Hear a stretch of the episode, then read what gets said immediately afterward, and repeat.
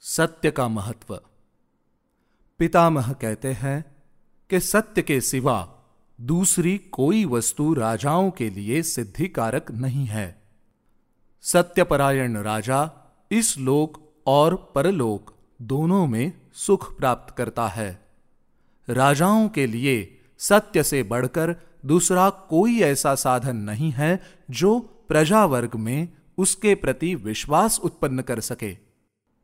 गुणवान, शिलवान दांतो मृदु धर्म योर जितेन्द्रिय। सुदर्श स्थूललक्षश्च, न भ्रश्यते सदाश्रिय।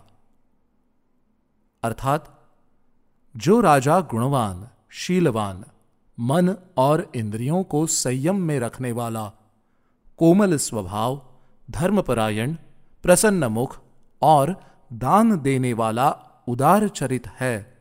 वो कभी राजलक्ष्मी से भ्रष्ट नहीं होता।